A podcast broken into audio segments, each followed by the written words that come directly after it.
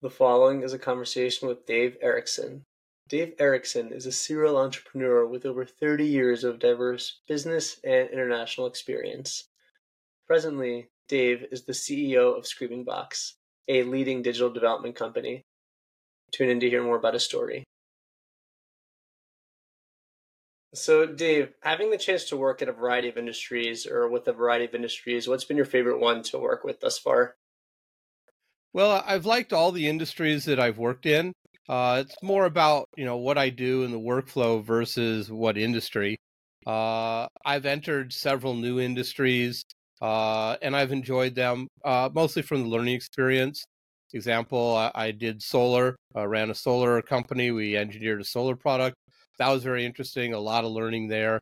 Uh, uh, I love doing software development uh, my basis is marketing, so I have a marketing company, and I've been doing that for 20 years as well. Uh, so it for me, I've never really been that focused on industry because once you kind of have a lot of experience in business and business different industries, you understand that the business mechanics are kind of the same in all the industries. And it's really about what are the business mechanics and how do you leverage them to succeed. Got it. So you would say across a lot of the stuff that you've worked in, regardless of the industry, there's a lot of parallels. And even though you're working with different companies, you still see the same way to add value regarding just the kind of mechanics behind running businesses. Yeah. In general, people are people, right? And it doesn't matter what industry they're in. You know, the mechanics of the market, uh, how people buy, uh, buy things, sell things, market things, how that's done, the communication and all that those mechanics are kind of the same in every industry, right? And if you mm-hmm. understand how they work, you know, the industry is more about the details, right? Versus the actual mechanics, right?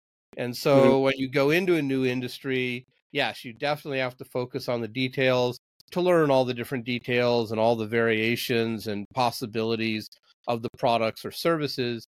But the actual mechanics of business are pretty much the same no matter what industry, right?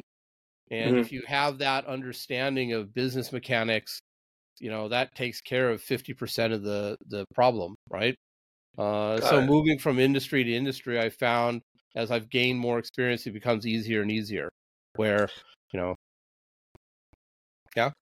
Oh, oh sorry. No, my uh, I was gonna add in really quickly. Speaking of those mechanics, are there anything anything more specific that you'd add, like specifically to what kind of mechanics that you see uh, businesses in different industries have trouble with? Like if there's a common theme among these, uh, you know, through diverse oh, industries. Communication.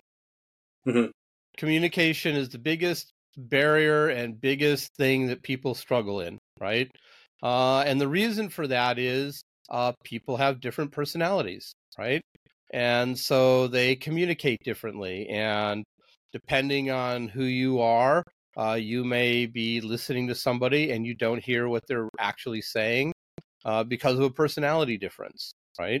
Mm-hmm. Uh, mm-hmm. Or it could be that the way they're communicating isn't necessarily the best way for you, right? Uh, part of this also has to do with with literally the technology of communication.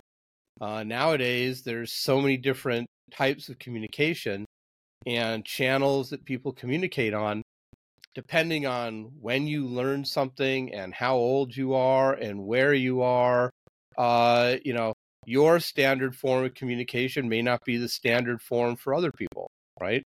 Um, I have that issue. Uh, I basically uh, grew up in business on email, and my mm. main primary communication tool is email. Although I have a lot of people who love Slack, and so they I had to learn Slack, but it isn't something I naturally gravitate to. So sometimes I miss communication or I communicate and I don't do it on Slack. I forget to put the message in Slack. I do it by email. And so I've had to kind of relearn a lot of that stuff. And so that's a challenge that people have. I know I'm not the only one. I talk to people every day who are like, "Oh my god, my business has five different, you know, channels for communication. I don't know which one. I use these two. I miss messages." It, it really is a big challenge in business nowadays. How do you communicate and how do you make it all work? Um, fortunately, there's a bunch of AI tools that are coming out that are making it easier so that even if your primary source of communication is, say, Slack, Uh, you can automate it so that messages go out by email uh, or on Facebook Messenger or LinkedIn Messenger or whatever platform people you can kind of over communicate a little bit with some AI and that makes sure things happen. Um, but obviously, personal communication, right?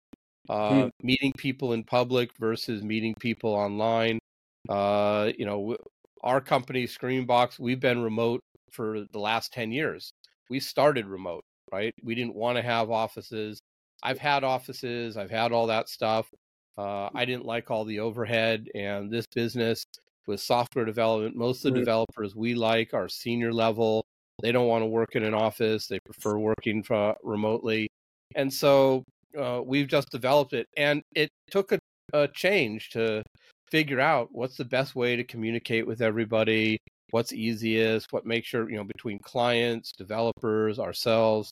Uh, it just took some learning experience. And after a couple of years, we kind of got it down and, and understood it, and then it's been smoothly. And when the pandemic hit, it didn't affect us at all because we were already 100% remote. So that was actually something really beneficial for us. Uh, but for many companies and many business people, communication will always be the primary challenge for them. I think that's a really good note there. I think underratedly, uh, as you might attest to, a lot of technology companies have actually been remote for quite some time, even prior to COVID. So uh, I know there are other aspects of COVID that I'm sure they had to deal with, but uh, I think a lot of people started to realize that uh, working from home wasn't just the new norm, that a lot of people were actually doing that before. So, really interesting note on that. Uh, do you think that the future of work communication is more kind of towards emails, which seems to be part of the more conservative culture, or part of that instant messaging with with uh, apps like Microsoft Teams and Slack? I think nature and business are both the same, and that mm-hmm. is nothing ever stays the same. So it is always moving, right? Mm-hmm. And it may seem like it stays the same for five years or 10 years. But when you look at overall, it's always going to be shifting. And mm-hmm. there's always going to be new forms of business and communication mechanisms. So don't get too comfortable in any one. Uh, and, you know, you just have to assume. I mean, remote work has a real benefit and it really has a place. But like I said, I've I've had offices and I've had people and that has its benefit as well. And for different types of work, different types of businesses, you know, remote may not be the solution and remote may actually be damaging. Uh, I can tell you that in a plumbing business, remote doesn't mean anything because the work is not done remotely. Uh, you can maybe have 5% of the work done remotely, mm-hmm. uh, but most of it's done physically but even human communications, I, I see it. It's always going to be a pendulum swinging back and forth, right? Mm-hmm. You know, you're going to have a lot of people who are doing a lot of remote communication, but then people are going to want to see and talk to people. I, I myself personally like that. I like having personal communication, meeting people, and I do a lot of networking remotely, though, right? Mm-hmm. So mm-hmm. I think that it's a mix of things, and you have to figure out for your business and what you're doing what has what achieves the best result. And it may move around, right? I mean, mm-hmm. one year it may be, hey, trade shows are the rage and everything's doing great. And then the next year you go to a bunch of trade shows and it's not working very well and you're not getting a lot of feedback and the remote stuff is doing better, right? So it, it's always going to be kind of moving. And, and as a business person and an entrepreneur, you just have to be really aware of what's working, what isn't working. If you're in this mode that whatever is working is just going to keep on working, uh, Mother Nature is going to come around and surprise you, and all of a sudden it ain't going to work, right? Yeah. Um, I, I mean, a good example is I have a lot of friends who technically they're my competitors, but they're businesses who do web development and agency work just like us.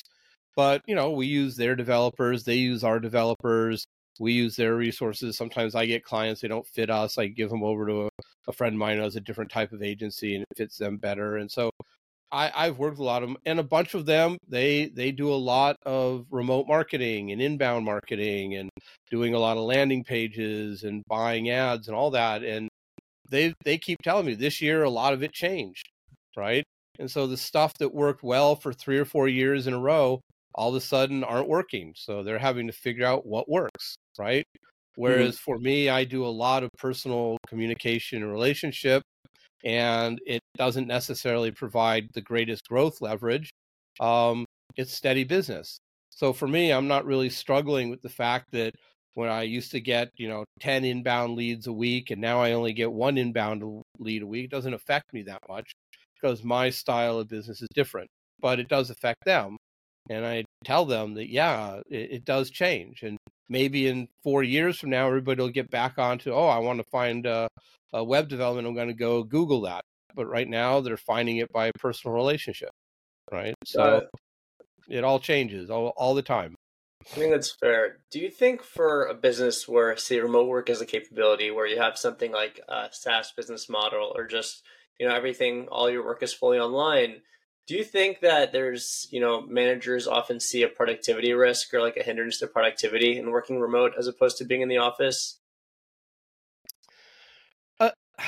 If they do, they're not really focused on the right thing, right? Mm-hmm. It's really about what fits the business best, right? There are types of work and positions that right now are more effective and more efficient remote, right? Mm-hmm. Um, and part of it has to also be the business. Like we made a conscious decision when we started ScreamingBox. we were not going to be physical, right? We knew that that had advantages, but it also has disadvantages.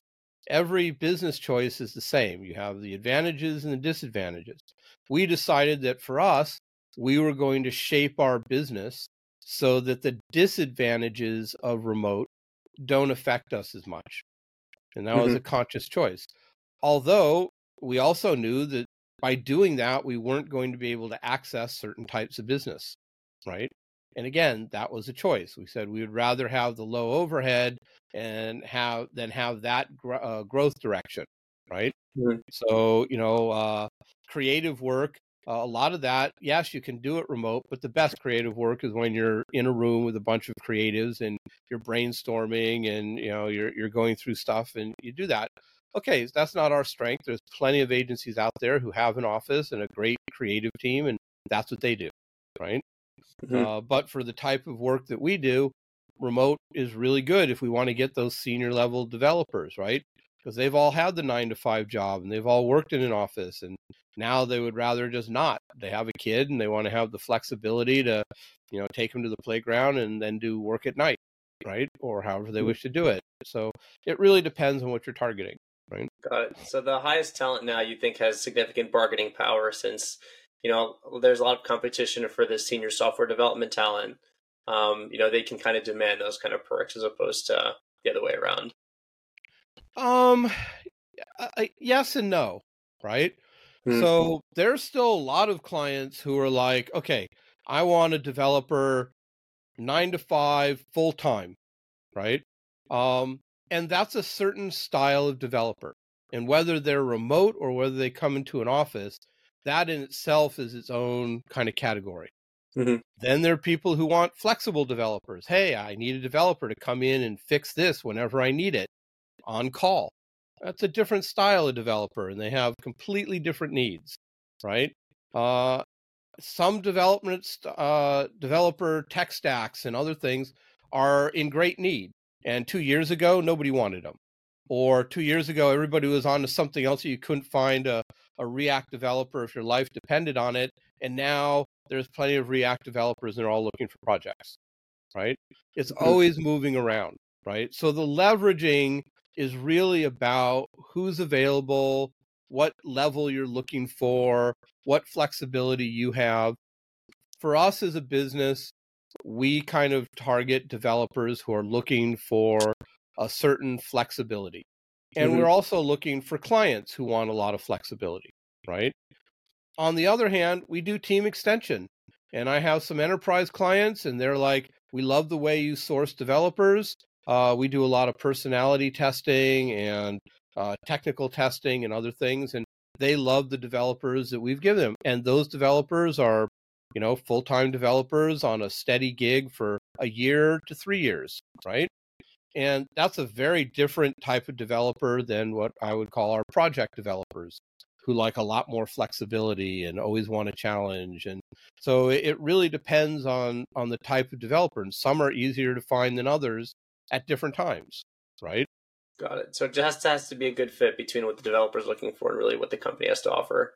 Yeah i mean if you if your approach of of finding a developer and not just a developer any anyone qa uh an artist creative uh, marketing guy, you know, accounting person, if your focus is finding a person who wants to do what you would like them to do and likes the way that you're going to offer them something, whether it's flexibility, whether it's security, whether it's stability, whether it's creativity, they all kind of have this is what is really important to me. And, and in finding people, you need to really understand from them what's important for them. And if you really want them, you have to have the flexibility to be able to provide that, right? Mm-hmm. That goes away as you get become a bigger and bigger company, right? Uh, and this is what enterprise companies struggle with a lot is that the company culture becomes so structured and rigid because they're so big that they don't have a lot of flexibility. They they offer an employment package. This is what we offer. If you like it, don't you know, take it. If you don't like it, goodbye. Right? Whereas if you're a smaller business, you have the flexibility to say, well, is this really a person I want in my organization?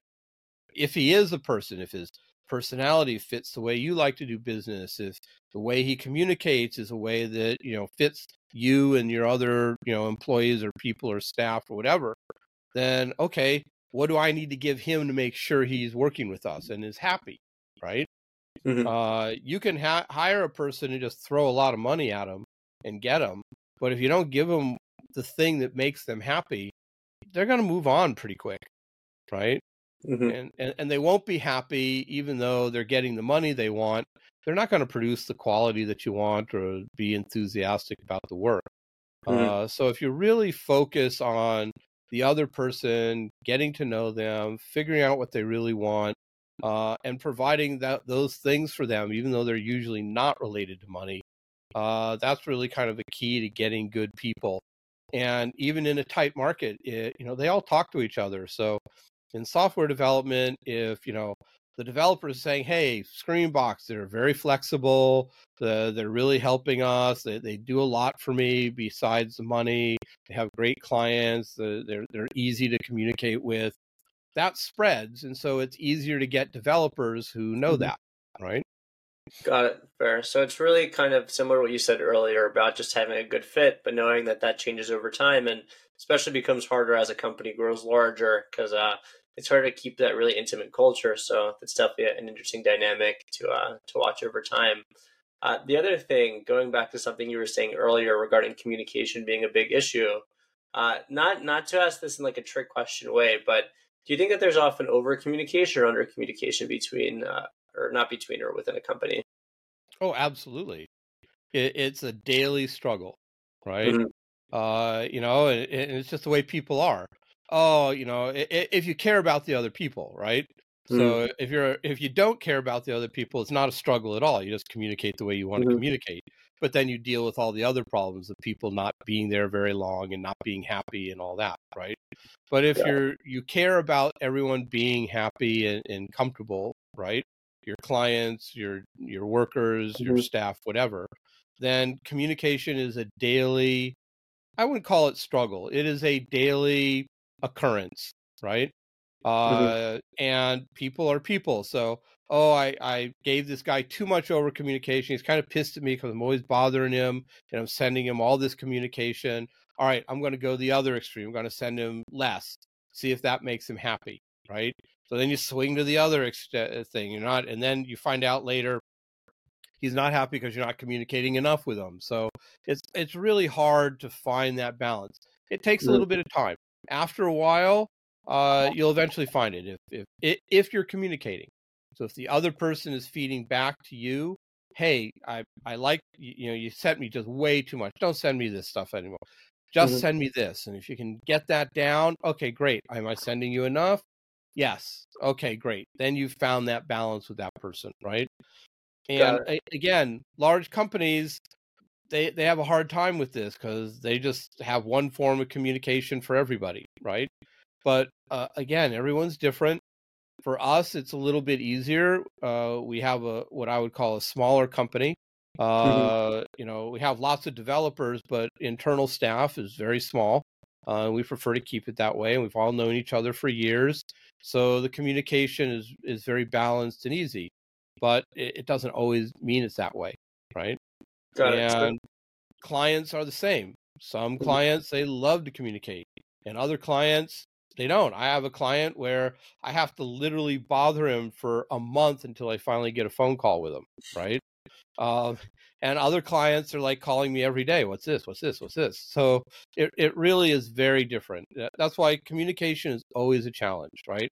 Because mm-hmm. it's it's different for every single person right? Got it. So the thing is, I think maybe the does this sound like an accurate way to summarize that? It's not about there's often issues over communicating or under communicating. It's really both and finding that balance depending on the person that you're trying to speak with or communicate with.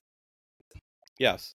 Okay. Like like like in life, uh, in business, it's all about balance, right? Got it. Fair. And and and, and nothing stays the same. Mm-hmm. So when you do find balance, it's temporary, uh, and it will change right? Mm. You just have to be very aware of what's going on. And if there's anything in business that is, quote, exhausting, it's the fact that you have to be very aware all the time, right? Uh, particularly communication, uh, because business is communication, right? Yeah, um, totally. Yeah, and yes, with SaaS, you can eliminate a bunch of communication because it's not personal; it's mechanical you're you know checking boxes and putting in numbers on a screen and transactions are happening. But the minute there's a problem customer service steps in and customer service is just communication. Right?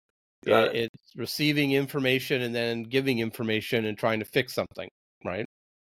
Mm-hmm. so uh, uh, you can't escape the need for communication in a business yeah, I think it's also one of the things that you mentioned earlier regarding balance. I think, uh, not to sound oxymoronic or counterintuitive, uh, but a lot of times finding that balance means accepting that there is no balance and being at peace with that in some weird way that that makes you calm and realizing, you know, this is all going to be screwed up. I can just do my best and try to stay on top of it. So definitely can resonate with that.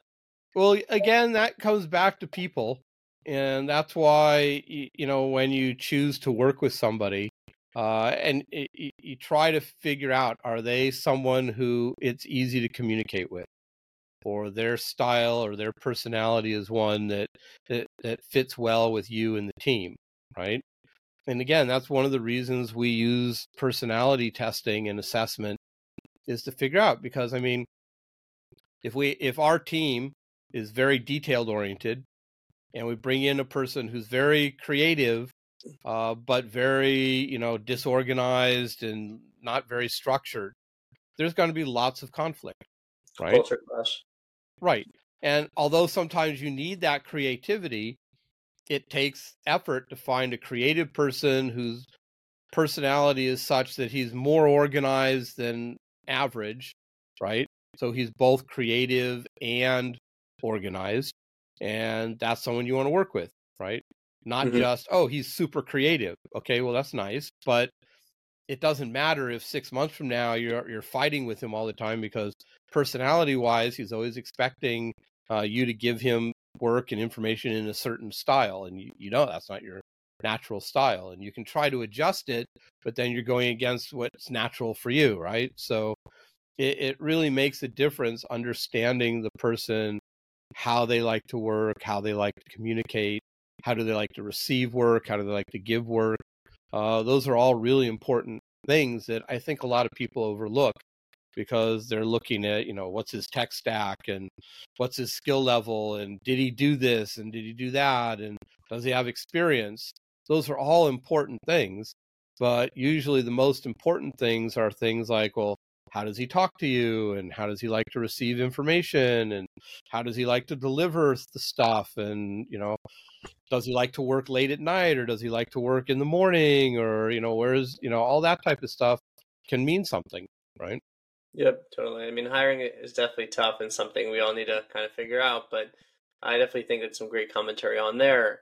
Uh, personally, in your life, I know you've been a serial entrepreneur for quite some time now. So, was there a point? Was there ever a point in your life where you kind of made that entrepreneurial jump, or you always knew you wanted to be an entrepreneur as opposed to just an operator within a company? Um. Well, I mean, both my grandfathers were entrepreneurs and and owned businesses. My dad has always been an entrepreneur, right? So it kind of runs in the family. Um, and for me, it wasn't so much I'm going to grow up and, and own my own business. It was kind of this assumption that yes, I would own my own business. But when I started out, I started out working in a company and grew the company, and the company got pretty large. And and at that point, I then went and started a business. But mm-hmm. uh, I think it's always good to to gain experience. Uh, yes, and I've met people where right out of college, the first thing they did was start a business, right? And great. Uh, on the other hand, I, I I didn't. I was happy to be in, in a larger company and a company that grew, uh, and that gave me a, a, certain level of experience. So when I did start my first business, I kind of had something to work with, and it was you know it, it helped, right? Um, mm-hmm. You know, I've had like twelve businesses in my life, uh, some have lasted three months, and some have lasted I don't know 18 years, right? So it really depends. Uh, uh, the the businesses I most have most feelings for are the ones that failed, right? Not because they failed, but it is only in their failure that I actually learned something valuable, right? Mm-hmm. And I was able to take those lessons and say, okay, for the next business, let's not do that you know i learned from it and that allows you to grow right so if i had three businesses in a row that all succeeded uh you know it might be that i'm just doing the same thing over and over again whereas i, I get bored of that pretty quick so mm-hmm. for me i like moving different industries and different types of businesses and the only way you can do that is by having failure so you learn what it works and and now a lot of those business mechanics i really know because I've experimented and I've seen the ones that don't work and what does work. And that's important as well, right? For sure. I think a lot of times people or a lot of founders, and you know, this is my my kind of first venture with this podcast. So I'm hoping it's successful the first go around, but we'll see. we'll see what happens in the long run. But uh, I think that a lot of founders, and definitely easier said than done, um, if their first few ventures don't work out, uh, it can be a really emotional experience for sure. Because you know, you take, sacrifice a lot of time you know you probably weren't there for a bunch of events that you wanted to be at and you know time is the the one commodity we really can't get back. Uh, so it can really be an emotional experience but if you can try to look at it as objectively as possible there's always you know maybe not always there might be a few situations where just like you know people weren't lucky but i think that there's almost always a big lesson to be learned in failure and if you can learn from that and keep going and kind of iterate and go upon your next business or the one or you know heaven forbid or God forbid if you uh, fail at that one, if you can kind of keep going, keep iterating, and take all your failures and get one step to closer to success every time, then sooner or later uh, something is going to hit because you know you you're going to learn a lot and you're going to get get somewhere along mm-hmm. the way. So I think it's it's definitely a challenge for a lot of entrepreneurs to to kind of undergo failure and learn from it. I think uh, I can't think of any names off the top of my head, but I remember the one GoPro guy. I think he was a, as a guest shark on Shark Tank, I think he failed his first three or four businesses before you know he hit it large with GoPro. But most people probably only know him from GoPro, as in like, oh, this big, huge, awesome camera company. So you know, a lot of people fail, but they're not their failures aren't highlighted. They're they're only successes. So definitely a an interesting journey and an interesting note on that. Um, something that you said earlier uh, that I thought was really interesting and really resonate with um, when you said that entrepreneurship runs in the family. I thought that was a beautiful line. And uh, the other thing uh, you mentioned, starting 12 businesses. Uh, did you ever think about, you know, hanging up the boots for a while, taking a break, or you're always kind of have that entrepreneurial itch to, to keep going? Uh, you know, I've, I, I don't have any desire to work in a large company, right? Mm-hmm. Uh, I don't have a problem working with a large company, but if I did, it would be literally I'm kind of a, a separate piece, right? Mm-hmm. Um, I've done the the company thing, and it's great. But you know, now I, I you know, you've owned a bunch of businesses. Uh, you have that experience uh, going and having some managerial job as a small department or something. I mean, why? That's that's very redundant, right? Mm-hmm. I, have run a company. I've run several companies, right? Uh, and and also, I'm very for me the important things in life are learning and creativity, right? And when you have a business, you're always learning, you're always having to be creative for problem solving. Uh, and, you know, the last couple of years I worked in a company, I remember literally falling asleep at my desk. Right. and that's just not who I am. Right. Um, and my my job is that of relationship. I, I love uh, building and having relationships with people and for me that that's what I like doing, right? So um, I will always have that, and as a result of having that, I always have opportunities, right? Mm-hmm. Uh, my issue is not having opportunities. My issue is which opportunities do I have time for? Which opportunities do I want to invest in? Which opportunities do I want to to make succeed, etc. Right? So for me, I have a business. It generates money. Uh, it pays bills. Uh, and then I have two or three other businesses that are business in the sense that I'm talking to people. We have ideas. We'd like to make a business this way. What do we need to do to get there? And moving those those quote opportunities along till they become a business, mm-hmm. right? And I've had times in my life where I've had three or four businesses running at the same time.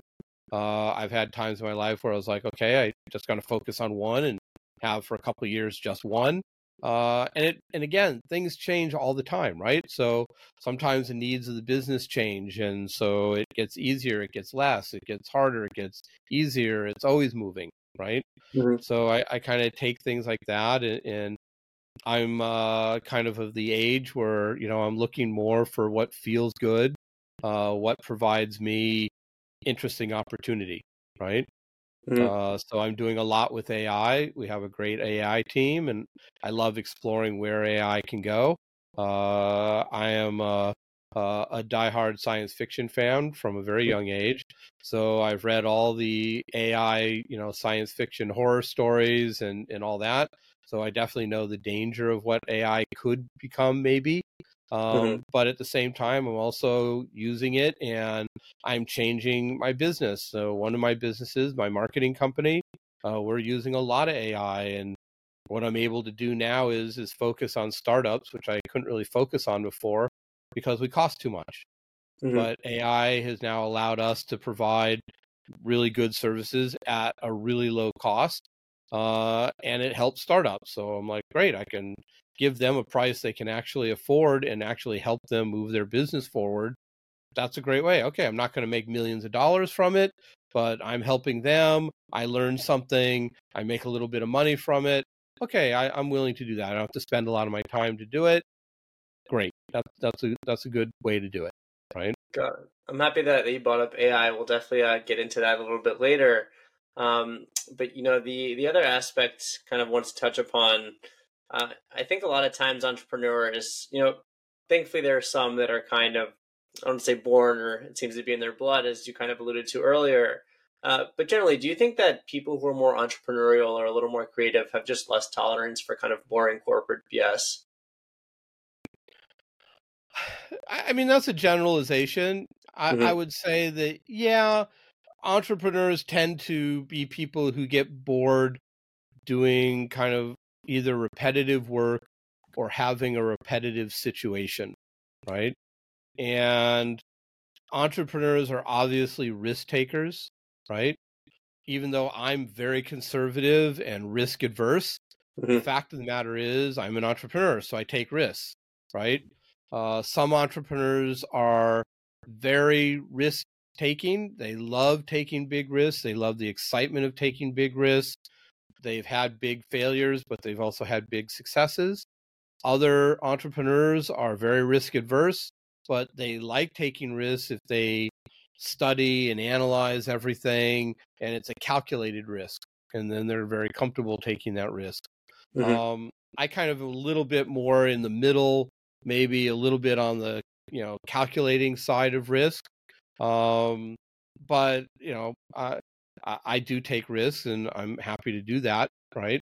Uh, mm-hmm. And sometimes I try to analyze it so I feel more comfortable, and other times it's just complete gut instinct, right? Mm-hmm. Um, but you know, you have to kind of find that balance within you, right? Like I said, some people are really happy just throwing it all out to the wind and seeing what happens, right? Yeah. So I think uh, maybe less tolerance for kind of the mundane and more risk tolerance. I think would be a good uh, good way to attribute it if we're looking at like some uh, some video game characteristics over there. So maybe we'll have to draw up that avatar one day. But um, really uh, cool stuff about that. I, I mean, I've known some entrepreneurs who spent 20 years in a Fortune 500 company, and for them in their life, that stability and that security was so important. And they used that to have kids and raise a family. And then they got older in life and were like, you know, I my kids are in school, I'm very secure, everything's taken care of. I've always wanted to start a business. Screw it, I'm just going to do it. Right? And they take a big jump that's completely different than what they did in the corporate world. They throw everything to the wind, they take a big risk and maybe they succeed, maybe they fail, but they're if they fail, they're comfortable with it in the sense that they already took care of what they wanted to earlier and they mm-hmm. were able to afford the risk, right? Mm-hmm. Even though for the past 20 years they've had no risk, then they jumped in the water and all of a sudden had risk. And sometimes they do well and sometimes they don't, right? Mm-hmm. So to, to each their to each their own risk, I guess is how I would uh, would frame it in my head. Yeah, it, it, it depends on your life situation and where you are. Uh, like I said, I've seen entrepreneurs who literally got out of college and said, "I'm starting a business." Mm-hmm. They had nothing. Uh, they definitely weren't doing it because they had security. um, and again, they failed, they succeeded, they failed, failed, failed, then succeeded. I mean, all that. It, it depends. And, and again, for me, I actually worked a, almost a decade in the corporate world, right? I learned a lot. And, you know, one of the things that that makes a business valid is you're doing something and you realize there's either a better way or the tools that currently exist don't address this issue. Mm-hmm. So I'm going to make a business that fixes this or does this. Those are usually the businesses that succeed because you're you're solving a problem, you're filling a need that you know other people are encountering the same because you have that experience, right? Mm-hmm. Well, that's kind of the key. Uh, you need to have that experience of oh, something's missing, right? Mm-hmm and you know in in b2b type of businesses that means you need to have some business experience where you were working for somebody and realize oh this is a pain in the ass if only there was a tool that did this right oh. and and i talk to a lot of saas companies and i always ask them how did you come up with this idea right and the ones that say well i saw a whole bunch of other saas companies doing this i know there's room in the market i'm just going to do the same thing I kind of write those guys off pretty quick, right? Mm-hmm. But if the answer is, well, I was working in this company and I couldn't find anything that did this, and I kept having this problem, and I talked to my friends and they were all having the same problem, so I wrote this program that would solve this problem. Okay, that's a winner. Right? Mm-hmm. Or they have the the basis of being a winner because they're solving a problem that they experienced, that they know a lot of people experienced, and so they're trying to fix something that needed fixing and mm-hmm. those are the businesses that have the the best you know probability of succeeding or potential of succeeding right got it fair so the ones that are original that do something out of necessity not just copycatting someone to make a buck got it and i'm fair. not saying i mean there's plenty of businesses out there that started with i'm just going to make a buck and i'm just going to copy you and they succeeded and made a lot of money i'm not not saying that doesn't work it's just the probability of that working is lower, lower than a business that's solving a problem, right? Mm-hmm. Example, Canva. Canva solved a problem, right? They had Photoshop, they had the tools that all of it did, PowerPoint, all that type of stuff, but mm-hmm. nobody put it in a format that made it accessible for others easily. Mm-hmm. Right? So they were entering a market that technically they had a bunch of competition to, but they actually had a unique offering. Mm-hmm. Right? which was and it was a problem because I myself before Canva came out had the same problem. It's like, oh my god, I got to use all these different tools. They're all over the place, and I wish it was just in one spot. And I wish my whole team could use it because it's in the cloud, and you know, and then all of a sudden it's there. Oh, great, I'm going to use that, right? Yeah. And so the business succeeded because it had a real need. There was a real need for it, even though it was doing something similar to other businesses. It was similar. It wasn't the same right? And they're yeah. adding a real value proposition to the business model, right? Yeah, I could definitely really resonate with that. I think um, a lot of times when people think of Photoshop, they think of like these really old looking tools where there's like a zillion options on the side. And it just, the thought of it, you know, kind of uh, makes your head hurt. But um, personally, I'm not the, I don't use Canva, nothing against it. Just there's another, another platform I use, which probably sounds familiar too. It's called CapCut. That sounds familiar. Mm-hmm. So, um, yeah. CapCut just from from personal preference because I use it for like uh, editing videos and also just editing uh, kind of thumbnails as well. Um, but same kind of idea. Uh, I definitely agree in the sense that you know before I started using that, and there's definitely a bit of a learning stage to kind of get familiar with all the tools, but the mental lift is much much lighter than like having to learn or be perfect at something like Adobe Photoshop or these other really I don't want to. I know sophisticated is usually a good connotation, but these really like sophisticated tools, and I say that in the sense that they have like a bunch of these features, which are great, but no one wants to look at a thousand different buttons. Everyone just kind of wants to have a simple, a simple interface and kind of simple use. So stuff like Canva, stuff like CapCut, that while there's a bit of a learning curve there, the learning curve is much less than it is for kind of those other tools. So I can definitely resonate with that and think that a lot of times people, uh, when they're starting businesses, well, it's only going to get easier right? Because uh, AI is going to is integrating into all these tools, right? Definitely. So at some point, it's just really going to be you just kind of state what you need, and it'll just do all the work, right? and that's where it's going, right? These apps. Um, what's interesting about it? Can, uh, I'm not sure about Canva, but CapCut actually has. I'm speaking. I'm speaking about them as if like I'm sponsored by them. I'm not. It just happens to be the one yeah. one app that I use, but. Uh, they have like an AI capability actually, which is really interesting. So uh, it's in the kind of beta stages, but uh, will be really interesting to see where that goes. But it's really cool on that note how you could see, say, for example, when you're looking at a YouTube thumbnail, uh, you know, you see like this really cool, sophisticated thumbnail, and maybe it took that creator, you know, an hour, two hours to make that. But now, realistically, with a lot of these tools, it could take you 10, 15 minutes, or with AI, it could take you five. So, really incredible yeah. um, streamline there. For me, I see AI as a productivity tool, mm-hmm. right? Uh, it just allows you to be more productive. For me, like in the marketing company that I have, like I said, it allows us to do things at a much lower cost. You make less money because the the physical volume of money is less. On the other hand, uh, you're helping people and you're fitting into a niche you couldn't service before, right? Mm-hmm. So it, it and they all and like I said, they all have advantages and disadvantages. I've played around with AI a lot, and I can tell you there's a there's kind of a sweet spot for it where if you ask it to do certain things, you end up spending too much of your time editing, correcting, going through it, changing it. Uh, and if it's too little, then yes, it, it's not even worth your time, right? So there's sweet spots for all of it. You just got to play with it and learn with it and, and, and figure it out. Um, and there, there's new AI tools coming out every day, right? Mm-hmm. Um, and it's all kind of you know like i said it's all going in one direction and the direction is going to be that the work that people are doing that is more monotonous and digital it, you're going to have a lot of tools that make it easier and easier and easier right mm-hmm. Um, but there's there's kind of a minimum and people have to realize ai is not conscious and it's not creative right all it can do is reorganize stuff that somebody else did, mm-hmm. right? And it can only generate from stuff that's been done, right? So there's still a market for originality.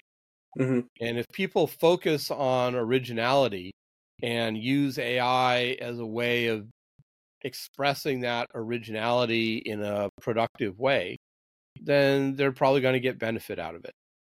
Definitely, yeah. I think uh, over time and as kind of AI tools develop, people will definitely be better at finding that balance. But I do think it's a great tool for productivity and will really allow people as a creative flair to shine in the future. So it will be interesting to see where kind of uh, the trend of AI goes in the future and the implications and integrations go. Uh, another thing to kind of jump around into to your background uh, on a similar topic to what we were talking about before, uh, you know, as we've mentioned, uh, you're a serial entrepreneur. You've done kind of a bit over 12 different businesses and I seem to have your handful in a few things, but you've also been fortunate enough to do some business kind of internationally in Europe and in Asia. So is there anything that you'd like to add regarding the business dynamic uh, between doing business domestically as opposed to internationally and specifically within those two areas? I, I think that difference is becoming less and less mm. because people are now familiar with the way people do business. When I was doing business in Asia, you know, 18, 19 years ago, uh, a lot of it was new for people, right? Mm-hmm. And how you communicate and the cultural expectations were very different. Even in Europe, I mean, I owned a company uh, in Europe for eight years and lived there uh, in the 90s. Um, and it was all new territory. Um, and even the marketing was new because it was coming in from a different perspective. But nowadays, running a business there is almost like running a business in the United States. Right? Mm-hmm. So, so I think it's becoming less of a difference. the The biggest difference is always going to be cultural expectations and communication. Mm-hmm. Right. And if you do business in another part of the world, uh, you have to kind of do a little bit of research uh, and understanding of what are the cultural norms, what are the expectations, even from business. You know, what are the, the expectations? How do you treat people in business? There's little nuances that make a, a big di- uh, difference, and you just need to be aware that those exist. If you're going to do business in, you know, Asia for the first time, uh, you definitely want to study on what are some of the cultural expectations mm-hmm. and the way people deal with each other in that area of the world. Even if you're speaking English, there's cultural things that you you just don't do or you do that you wouldn't normally do. So you just need to understand that. Yep, I, I have a feeling uh, in my head. I thought of not a joke, but in a serious way. If I ever did that kind of research for, say, if I was working with guests internationally or had some business internationally, I'd imagine one of the things that I would do is visit some country in Europe or visit some country in Asia and just sit at like some cafe or sit at some kind of a local restaurant and just kind of observe how people interact and talk and then really uh, take notes and then adapt that to, to my business practices. Well, that there there's a small part of that that's mm-hmm. there. Um, more on the social side. Um, but what you really need to do is just go find a potential business person that mm-hmm. you would do business with and, you know, go to their office mm-hmm. and just have a an honest conversation with them. I'm not familiar with your culture. I'm not familiar with the way you do business. How do you do it? What's the best way to talk? Find someone who has that experience and talk with them before you go. Right. Mm-hmm. So if you know you're going to go to Taiwan, uh, find a Taiwanese business person in the United States and ask them what are some of the tips that you have for dealing with Taiwanese people, right, in Got business. It. I right? like how you said that to have uh, an open and honest conversation. I think that it's you know a lot of people try to overthink these days, but realistically, people, regardless of their differences, just want to be transparent. And I think if if someone's able to communicate that, that kind of breaks down barriers and allows for a much more uh, fluid business process. So definitely great advice on that. Um, back to kind of your background, uh, one of the things that you uh, initially worked on was the Fatality Gaming brand, which personally I think is mm-hmm. really cool. I'm not a not a huge gamer, but back in the day played a lot of 2K uh, and loved those video sports games. So, can you speak a little bit about your time working at Fatality Gaming and kind of the big takeaways that you learned in that role?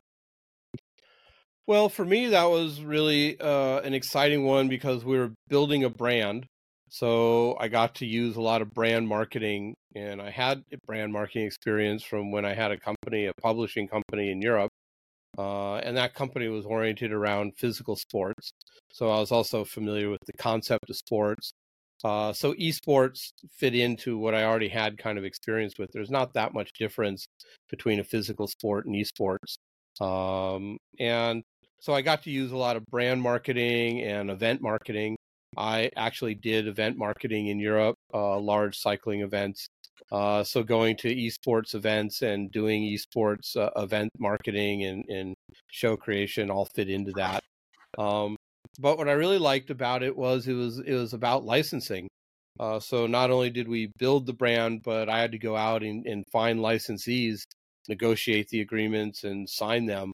Um, and we we basically built almost 99 SKUs of products over 18 years, and mm. probably sold about 300 million dollars in product, um, and a wide variety. And I my background is is electronics manufacturing, so I was very familiar with it, and I could work with the licensees on developing product and work with Fatality to make sure the product fit with what he needed and what gamers needed.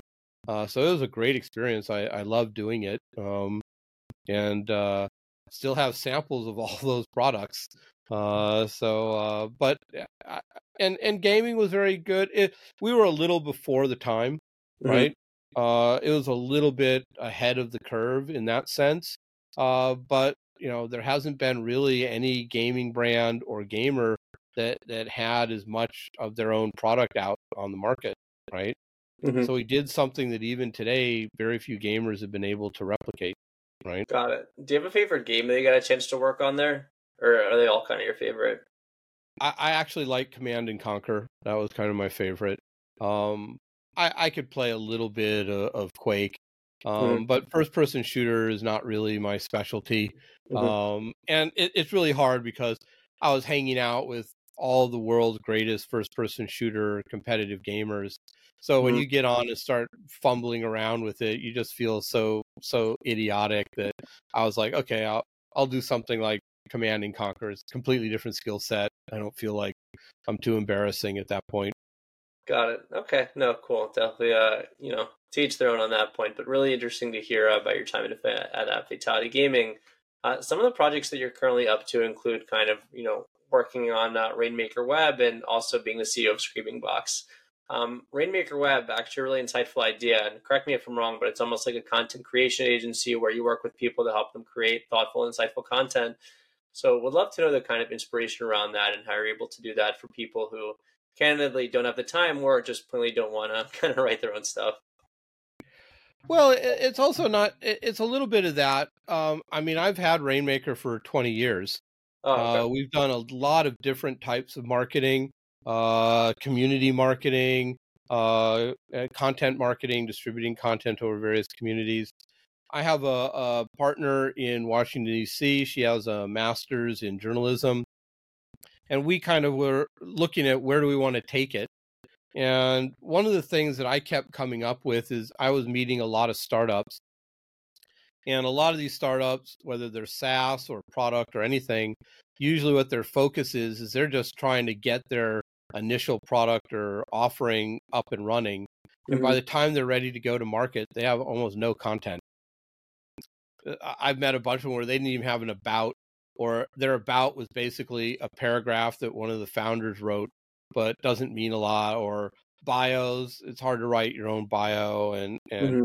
and, and, then they need some kind of marketing that, that gets them some traffic but they have no budget right so if they're going to spend you know $500 a month what are they going to spend it on uh, and, and and they need content and probably the most important is they need content that shows how their product or technology can be applied to solve business problems right mm-hmm. so they're looking for customers and the first question customers have, whether it's a product or a SaaS or anything, is, well, how can this solve one of my business problems?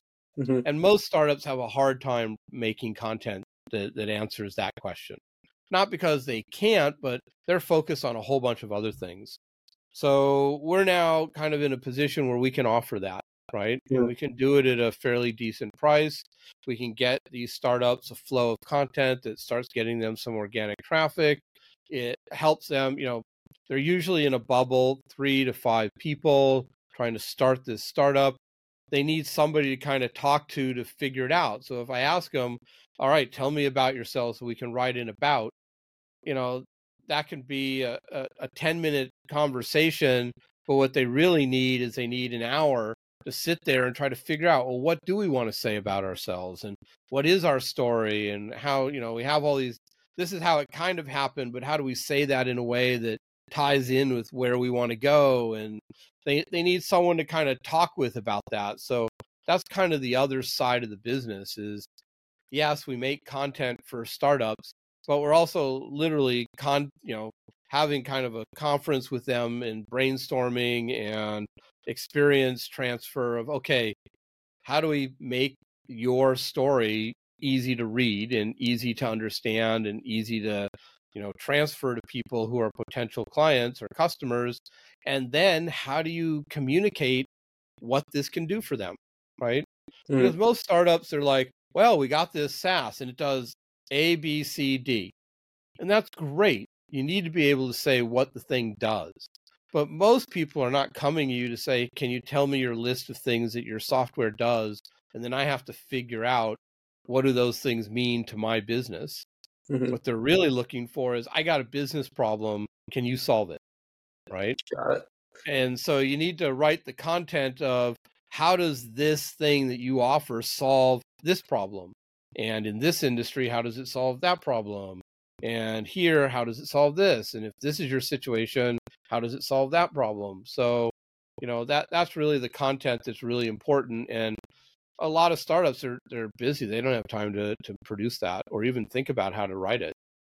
You know, it's a it's a really interesting little niche of an industry going on right now because I think sometimes I see people who write online, and I'm not going to say any names because I don't want anyone to have any issues with me. But um, sometimes I see these people with these massive and large followings, and I'm like, you know, this like these seem a little like you know a little generic. Like I don't know, I don't know if these people are actually writing everything. So I think a lot of people underratedly use not saying that that you do that in particular or that you're generic at all, um, but just generally speaking, that uh, sometimes I see a lot of people or kind of a lot of uh, folks with these really large followings, and a lot of what they put out online. I don't know. It doesn't. Not that it's generic might not be the best term, but it doesn't seem as personal or as personable. So in the back of my mind, I'm like, oh, these people might be using a ghostwriting agencies. And uh, there's actually um one example that I well, saw that I'll mention. They're, they're probably yeah. not using ghostwriting agencies. They're probably using AI right?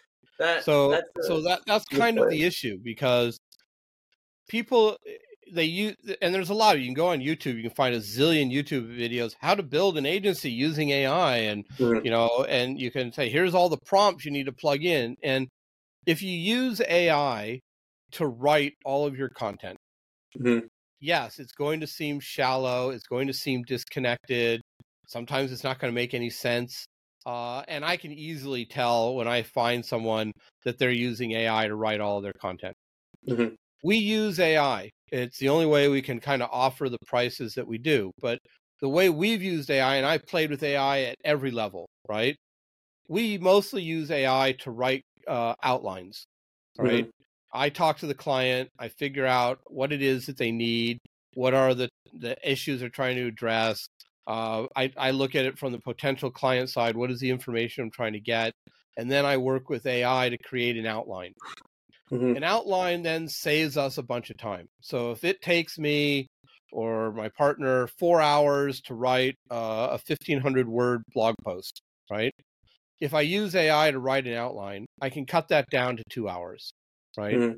And in those two hours, I'm able to write the stuff that has the voice, the context, that actually communicates the real meaning. I don't have to necessarily think about the article's structure. I don't necessarily have to think about little things like titles and headings because that's put out in the outline, right? Or mm-hmm. if I need some research, uh, we need to understand five things about this. The AI will get me the research so I don't have to physically go online to do that. I can read the research and then I can say, okay, how am I going to put all that research into one paragraph? And that's easier to do for me than to have the AI do it, where it comes out as some mechanical paragraph. Since I know what the client wants and I know their client voice, I can write that paragraph. But I didn't have to do an hour of research. I was able to do an hour of research in 10 minutes. So again, it. it's a productivity tool. If you use it as a tool like that, it cuts down a lot of the work. But if I just said to AI, write this article about this, and I gave it a prompt, it, it wouldn't be very good, right? Mm-hmm.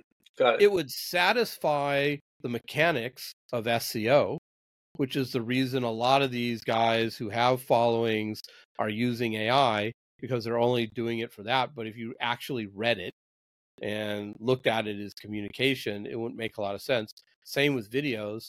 Mm-hmm. I can look at a video where a lot of the video is created by AI, and I've used a lot of these video making tools where you take content and it turns it into a video uh, if you don't put the work into it, it it's garbage. Yeah, right? I, I think maybe a good way to look at it, and would love to hear your thoughts on this. AI and a lot of those tools will take you to the, the 10 yard line, will take you to first and goal, but it's on you to kind of score that touchdown and really bring it home. Yeah. I wouldn't even say 10 yard line. I'd say like 30 yard line. 30, right? 30 is also good. 30 is manageable. Right. You still got to do some work. But, there, there's yeah. some real work there. And if you do it, like I said, AI can help you produce really good content much cheaper than if you just did it on your own. So mm-hmm. it has a, it's a productivity value. But if you get lazy and if you try to get it to do all the work, uh, the results are not that good right? Got and it. you can see it. I mean i like i said i can go on a youtube channel i can go on a website i can look at whatever comes up on my screen i pretty much can see now when it's been generated 100% ai mm-hmm. right? I, yep. I, I pretty much because i played with it a lot. I played with all the ai writing tools. I played with a lot of other tools. Canva is a very good example. I've done it. I i looked at it. How do i create 100 youtube shorts in an hour. Well, the truth of the matter is you can't do it in an hour because all those videos leave out certain little secrets and stuff like that. But mm-hmm. I got it down where I could do 100 YouTube video shorts, faceless videos uh, in my niche uh, in about three hours. And they all kind of look good. But, you know, the AI contributed an hour of that, and I had to do two hours of it, right, to make it look good. Whereas if I mm-hmm. did the AI 100%, they all came out garbage. Got right? It. I think it's a it's a great uh, great workflow you described because a lot of people uh, are kind of I don't know if it's if it's as low key as it used to be, but you know if you can make really viral YouTube shorts, it seems like a way to to print cash these days. Um, so hopefully uh, they're successful for you. But I agree in the sense that changing. I mean, we we we put out about a 100 mm-hmm. and it had diminishing return, right? So the mm-hmm. first fifty we got a benefit. It did what it was supposed to do. It got us some subscribers. It positioned our uh, longer videos, it, uh, more you know watch rates, and all. It, it, had a benefit. But then after 50, it started declining, mm-hmm. and mm. by the hundredth, it almost had no effect. Right right so eh, all these things that you know they they get adjusted they play out people figure okay this is what they're doing and then youtube or whoever says okay we're going to adjust our algorithm because mm. people are gaming the system this way or that way like i said nothing stays the same right be able to adapt for sure uh, right. The other cool thing that you're doing right now is you're the CEO of, uh, of ScreamingBox, which you so elegantly have right above you, uh, right there. Can you speak a little bit about your role there and kind of uh, the big thing that your company is able to the big value that your company is able to add to clients? Well, um, you know, I, I basically handle a lot of kind of the operational stuff. Um, and my main job is relationship, right? So uh, I go out and work with clients and find new clients and help them get their projects started. Uh, and my partner in Europe, he works with a lot of the developers. We have developers in Europe and in uh, South America. Mm-hmm. Um, and these are people that are all senior level. We've worked with them for years. And, you know, the, the project side, uh, ScreamingBox is focused on the SMB side. We don't really do startups. Mm-hmm. Um, mm-hmm. I mean, we would do a startup if they got funding, but, you know, we're not the cheapest agency. We're not the most expensive. We're kind of in the middle. Um, and our specialty is really businesses that they you know they say i got a problem maybe i need to revise my website maybe i need a mobile app maybe something and then our real kind of added value is we go in and we have a conversation with them and we say what are your business challenges okay well yeah a, a website redo is part of solving that challenge but from what you've told me, we can automate these processes and that will help. And oh, you got a customer service thing. Well, we can help integrate customer service this way. Or your customers are having trouble searching. We can build you a, a search engine that would really help them with what they're looking for. So there's kind of a consultative side on the front end. And then the, the client will usually say, Great, you understand us, you understand what you want, you have some ideas. Uh, you guys go build it right and yeah. that's usually how the projects start and for us we have two sides of the business one is the project side the other is team extension Uh, the team extension is more for larger companies who need kind of a, a developer that they manage and want to take care of. But you know, it's hard to find people, and it's hard to find people that, that can just come on and, and, and work. Uh, again, we have a, a, really interesting developer pool and a way of processing, uh, you know, behavioral analysis, so that when the people go to work on a team extension job, we know they're going to fit and that they're just going to come in and, and start work. And, and uh, my enterprise clients love that, so they'll they'll feed it. And, and again, we're not cheap, right? So mm-hmm. they, they use us when they really need us, and and that's perfectly fine. Um, and then the project stuff, uh, again, it really just depends, right? Mm-hmm. Uh, mobile apps, websites, backends, all that type of stuff we're interested in. Got it. So some front end kind of uh, consulting stuff, and then some implementation once they know you guys who you say they are. Yeah, I mean we've had we've had jobs where somebody's come to me and said, "Here's my SOW, uh, get me an estimate," and we get them an estimate. And they say, "Great, uh, we like uh, your developers and the questions you guys asked, and so here you go." Right. Mm-hmm. Um, if somebody comes to me and says, "Hey, here's an SOW, we got seven people bidding on it," uh, you know, you can bid on it too. I'm usually at that point like I'm not going to waste my time, right? Mm-hmm. Got um, it. So for for those that don't know, um, an SOW is a statement of work. So it's something that consulting mm-hmm. firms, uh, or it's something that clients kind of often offer to consulting firms to, you know, show them the kind of work that has to be done and uh, people often look at it as if it's like a black and white document when realistically, once the engagement starts going, and Dave, you probably have firsthand experience with this, uh, the SOW starts to take all different kinds of shapes and forms, and clients are yeah. prone to doing that. But uh, I think a lot of the times the best work that's done is the initial example that you brought up in the sense that, you know, a client will bring you an SOW, they'll be like, Can you do this? You'll be like, Sure. Uh, when a client's really trying to book around town, I think at that point they're just looking for, you know, the cheapest cost to do something not that it's bad to be cost effective, but uh, you know, you should. If I think someone provides something that you provide something that's of significant value, and it's something that you can probably afford, you know, don't waste don't waste too much time shopping around. So, uh, definitely. Right. I mean, like I said, we're really our developers are all senior level guys. Uh, we pay them well, uh, and the reason we pay them well is we want really high quality work, mm-hmm. right? And so, if somebody's shopping around five or six development agencies, there's no way I'm going to be the lowest, right? Mm-hmm. And I don't want to be the lowest, right? Uh, mm-hmm. Uh, on the other hand, if somebody wants to have a deep conversation about their business, their business challenge, what are the technologies that are available, how you know how would they approach this, that's what we can do. That's what we mm-hmm. can help with, right? And a lot of the developers we have have a lot of experience in different types of businesses, uh, and so they have a lot of experience in coming up with really interesting solutions. Right. Got it. I think that's an awesome uh, point there, and definitely uh, wish you ongoing success. And I'm sure you guys would be a, a great choice for people looking for kind of those kind of software services. Uh, on another note, Dave, what's your favorite book?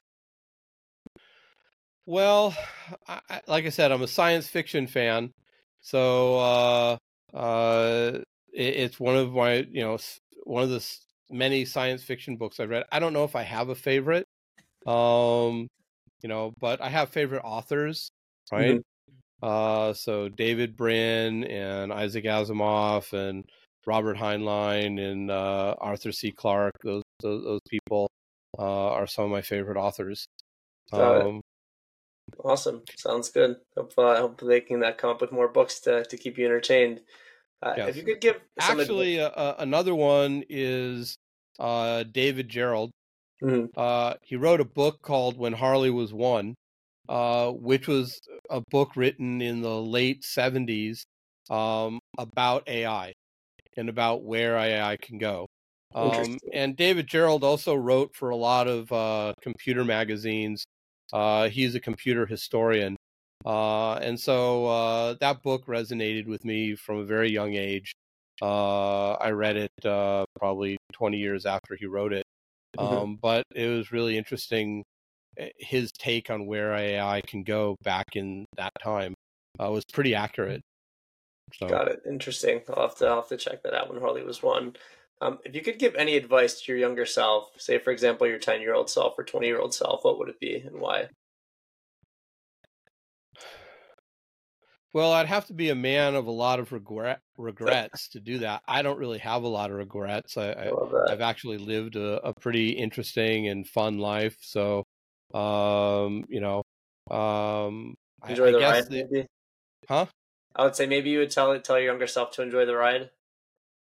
Well, I, I kind of always have enjoyed the ride. Uh, I mean, there there were times when I kind of wasted time. There were periods of you know six months or a year where I kind of wasn't really doing anything, uh, wasn't really learning anything, wasn't really going forward in my life. Uh, I guess I would tell myself just don't do that. Right?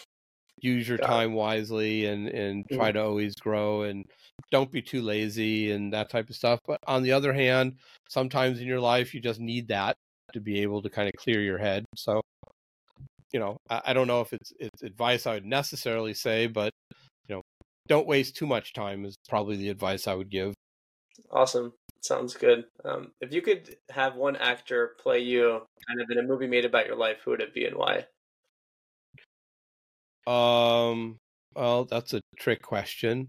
Um, I guess uh, uh, Harrison Ford when he was in his uh, 20s mm. uh, would be perfect. Got it. awesome. I love that answer. Maybe you guys he could play some Star Wars character named Dave. So that yeah. would be a, that would be really interesting. Uh, what would you say brings you kind of the most happiness in life? Oh, my family. So. Got it. It's a beautiful answer. Most people say that or their friends, but I think um, something I like to ask towards the end because I think ultimately, you know, as people are a little more experienced, they realize that money comes and goes, but the people around you are really what makes stuff fulfilling. So definitely yeah. a, a common but beautiful answer there. Yeah. I mean, for me, uh, yesterday was a perfect day. Uh, I love mountain biking, and so me and my family we went mountain biking. Mm-hmm. So uh, that to me is like a perfect day, right? Yep on my end, uh, I'll get to the last thing I want to ask in a second. But for me, a perfect day is uh, is waking up, kind of going to the gym early. Uh, after the gym, just making a, a cold brew and then having this, having a, a, bagel. And like I don't know, um, you know, a lot of my friends are probably listening. They'll probably like be chuckling right now or laughing because uh, what I usually make is like an everything bagel with egg, cheese, hash brown, and hot sauce, and like that with like you know a nice coffee on the side to me that's that's peak happiness. So to each their own, but definitely uh, great to hear that. Um, on a final note, you know you've done a lot of stuff. You've been a serial entrepreneur. Kind of you're clearly really really wise. Um, do you have any final? Is there any final word that you want to share? Whether it's business advice, relationship advice, life advice, software development advice. Uh, the final word is yours, Dave. Well, um, I guess my my advice is uh, stay focused on on what's important uh, don't get hung up on uh, little things that you can't really control. Mm. Uh, and, and, when it comes to whether it's software or any kind of venture that you're doing, uh, really focus on understanding uh, what the the customer wants. Mm-hmm. Right? What what is their need? What is what is important to them, uh, as well as what's important to the people that you're working with and the people who are part of your business. Right? Focus on the people uh, the product's important, the service is important, but in the end, uh, it's all about uh, people doing things uh, that make a business work well. Got it. Uh, thank you for the final word, Dave, and thanks so much for taking the time to go on the show. All righty. Thank you very much, Daniel. It was great being here. Thank you for listening to my conversation with Dave Erickson. If you enjoyed the episode, rate the show on Spotify, drop a comment on YouTube, and subscribe.